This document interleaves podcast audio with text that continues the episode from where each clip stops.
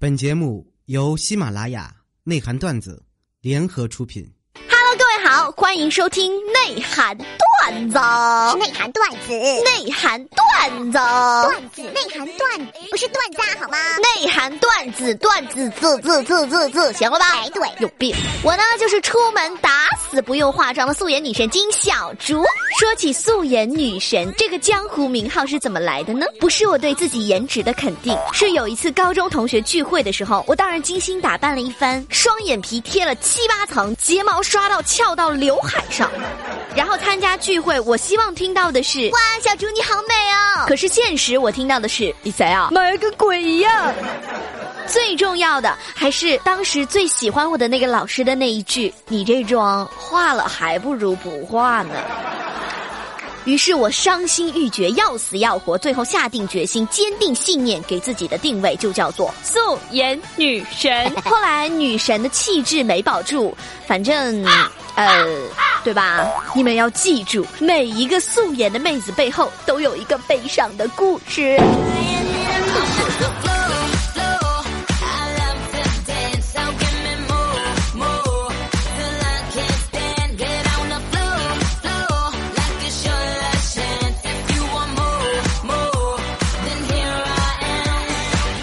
说到这场高中聚会啊，在我们聚会进行的过程当中，有一个男同学喝多了，非常生气，带着一点踉跄的步伐走到我们班花面前。八卦一下，他曾经和我们的班花是一对儿。完了完了完了，看来是要搞事情了！快点，小视频准备好，朋友圈发起来。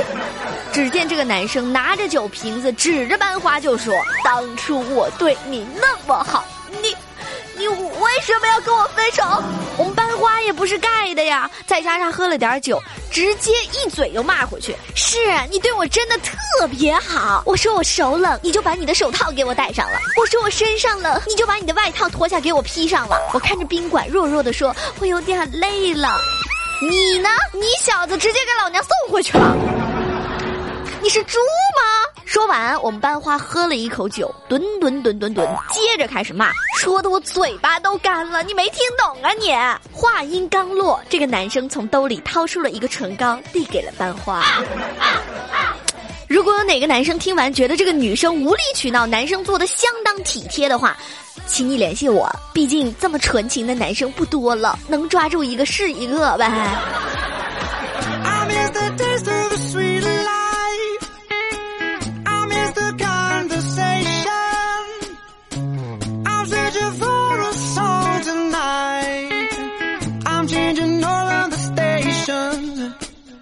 上周领导给我发微信，小足足啊，是时候把你带出去给我们喜马拉雅的各位客官见见了，不足就选在清明节期间吧。好的，领导，晚上十二点，我先从您家门开始敲。于是我尽力让清明节这三个字离我稍微远一点，好吗？不过说起清明的小长假，三天时间去不了远的地方，很多人呢干脆就选择不出门，在家歇着，在家睡三天，特别适合清明这个节，对不对？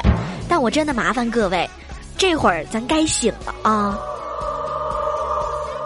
我想起来，我小的时候有一次清明节，也不知道为什么胆儿那么肥，去外面玩，玩到很晚才回家。当时天特别黑，那个时候还有很多人在路边烧纸的那种，我心里特别害怕。哎，这个时候突然间有一个小姐姐骑着自行车从我身边慢悠慢悠啪啪的经过了，可把我给高兴的。我觉得人生都有希望了，于是呢，迈着我的小短腿儿，蹭蹭蹭就跟着她的自行车往前跑。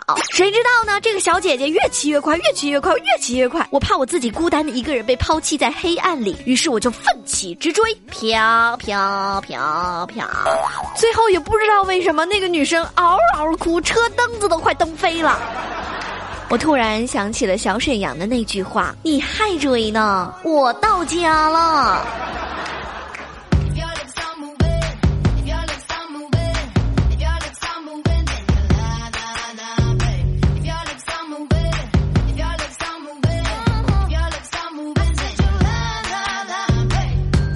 好了好了好了，不要说清明节的事儿了，越说我越觉得瘆得慌。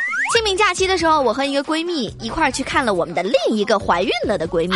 别怀疑，女人的关系就是这么的特别且甜蜜。跟我一块儿去的那个闺蜜呢，有一个三岁大的熊孩子。开车在路上的时候，我就问他，我说：“小子，你知道你是从哪儿来的吗？”这小孩想都不想，张口就来。我妈妈说我是从洞里挖出来的，爸用棍子捞了一年才把我捞出来。呃，当时我就垮了。我再稍稍斜眼看了一下我闺蜜，她脸都绿了。其实我只是想问问她，知不知道她是否见了。到地方之后呢，这个熊孩子看到那个闺蜜肚子大大的，然后他就问姨，你的肚子里是什么东西呀？我这闺蜜是没见识过这熊孩子，她就逗他，里面是小怪兽呀。刚说完，这熊孩子就冲着我闺蜜的肚子上抡了一个天马流星还我票票拳，呃，然后淡定的问。阿姨，他死了吗？还好小朋友的力气小，没有伤到。我的闺蜜给她回敬了一个甜美慈爱的微笑，说：“哈哈，你真可爱。”心里估计有一万头神兽呼啸而过。弟妹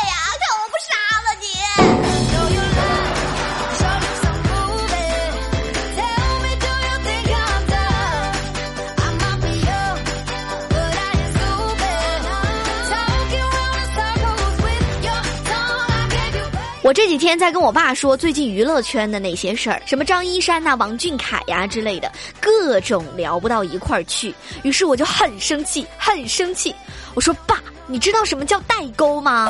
我爸听完之后沉默了一秒钟，然后语重心长的对我说：“孩子，你还小，跟你说了你也不懂。”我最近发现我妈哈对网络电视的点播特别特别感兴趣，每天呢就是点播个这个，点播个那个。最近跟我爸两个人在那边津津有味的翻那个《甄嬛传》，然后那一集正好演到果郡王躺在雪地里等自己的身子凉透了，然后给甄嬛退烧的那个事情。我爸看了半天，他就问了：“这王爷干嘛呢？”然后呢，我妈就巴拉巴拉巴拉给他解释了半天。我爸听完之后来了一句：“哇，这王爷脑子有泡吧？你直接把甄嬛扔雪里多省事儿啊，还凉得快。”哎，也对哈，看来古代这个近亲结婚确实还挺影响智商的哈。我爸呢，他是一个棋友，所以呢，小的时候我也耳濡目染，特别特别喜欢下象棋。但是我妈是属于那种打死都不学的。可是这个假期我回去了之后，不知道怎么回事儿，她突然间对象棋特别特别感兴趣，然后每天拉着我跟她下。没办法呀，那我就跟她下呗。我跟你说，我妈那水平真差的有点可以，玩十局输十局。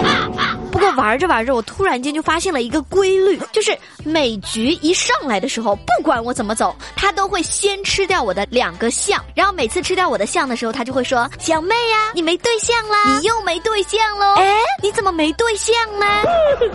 真的，我就发现我妈为了给我找对象，真的操碎了心呐。假期期间，我还跟我爸妈一块儿去看了一下我爷爷，想说带着我下了血本刚换的单反去拍拍我们的大自然，拍拍乡间小道。我爷爷看到我就觉得特别特别的新奇，问我说这个东西多少钱呢？我想着他们那个年代那么简朴，然后我就骗他说不贵不贵不贵，就两百块。谁知道我爷爷听完立马甩出一千块，说去你给我买五台回来，我要送我的朋友。不说了，我打电话借钱去了。我是素颜女神经小竹，喜欢的话喜马拉雅搜索一下“素颜女神经小竹”，或者是节目专辑《奇葩竹乱砍》，关注本女神，订阅专辑，和我一起踏上有知识、有文化、有内涵的神机智路程。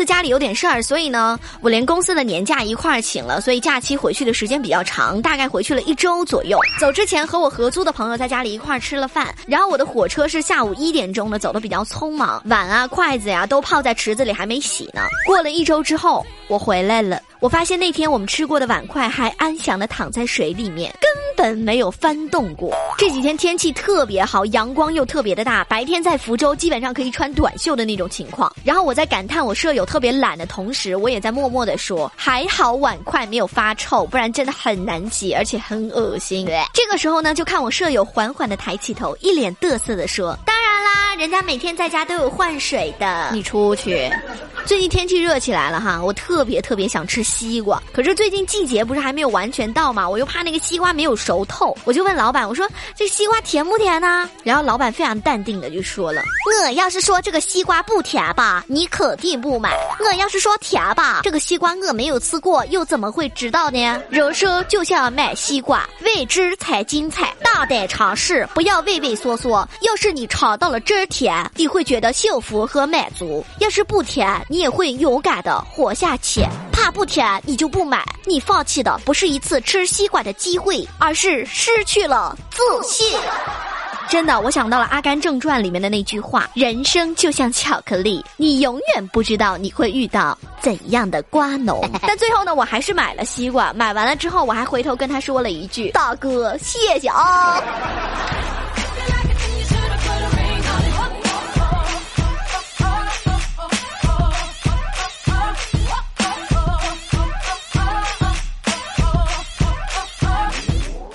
人回到家之后，洗漱完十点半左右，我接到了一个陌生的来电。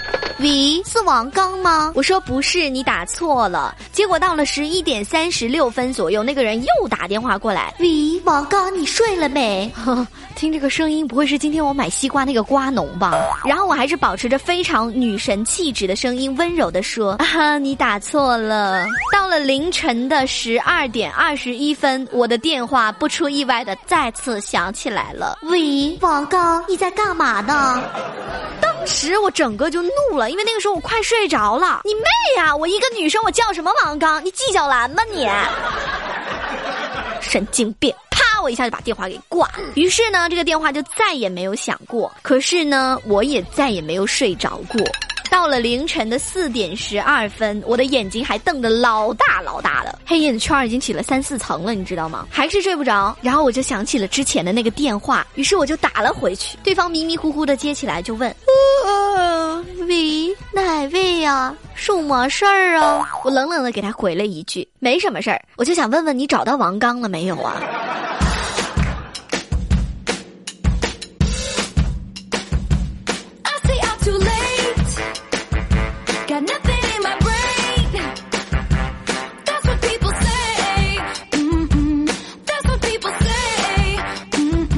我没事儿的时候，我就经常在幻想我被坏人捉走，然后关到一个地下室里面，每天就给我吃一点点菜叶子，跟养蚕似的，你知道吗？然后让我不停的跑步，不停的跑步，一直跑步，跑步，跑步，跑步。然后准备过了一个月之后，狠毒的杀死瘦弱且没有反抗能力的我。嘤嘤嘤。结果呢，到了二十九天之后，正义的一方抓住了坏人，捣毁了组织，体重不过百的我被救了出来。正义的一方还发给我一千万的心灵损失费，于是呢，我就这样变得又瘦又有钱了。回来上班的这两天，工作都比较的忙，于是呢，中午都在我哥哥家吃饭。昨天中午吃过午饭之后，我坐在沙发上吃香蕉，饭后吃水果，医生远离我。吃着香蕉的时候，小侄女突然间跑过来坐在我身上，用力深情的盯了我一会儿，然后轻轻的按了一下我的鼻子，biu，然后走开了。就这样重复了好几次，我心里在想，这小女孩实在太有趣儿了。忙得我的心都要化了。然后我就特别温柔的问她：“小小，你在干什么呀？”她纯真的对我一笑。姑姑，我在玩拉屎冲马桶的游戏呢。世界如此美妙，我却如此暴躁，这样不好。不好，我本着大人不计小人过的原则，我顺路给他讲了一个健康知识。我说：“小小啊，拉粑粑一天一次才是最健康的哟。”我小侄女淡定地说姑姑，我知道呀，但是我今天拉稀了。“真的，我第一次觉得我自己老了。”行，看在我是长辈，我是你姑姑的面上，我不跟你计较。然后呢，我就开始给他讲故事，因为他要午睡了。我讲了一个磨刀不误砍柴工的故事。从前呢，有个富翁临死前拿出了两把钝斧子，对他的两个儿子说：“你们俩上山去砍柴，砍一天，看谁砍的又多又快。”于是呢，一大早，大儿子就拿着那个钝的斧子，直接就上山砍柴了。小儿子呢，非常聪明，先花上了大半天的时间，把斧子磨得非常锋利，然后再去砍柴。到了晚上，果然小儿子砍的柴更多。我跟你说，给小朋友讲故事得互动，你知道吗？我就问我的小侄女，我说小小啊，你说最后富翁把家产给了大儿子还是小儿子呢？我小侄女想都没想，歪着脑袋就说。当然是给老大啦，反正老二那么能干，让他自己赚去呗。我觉得他说的特别对。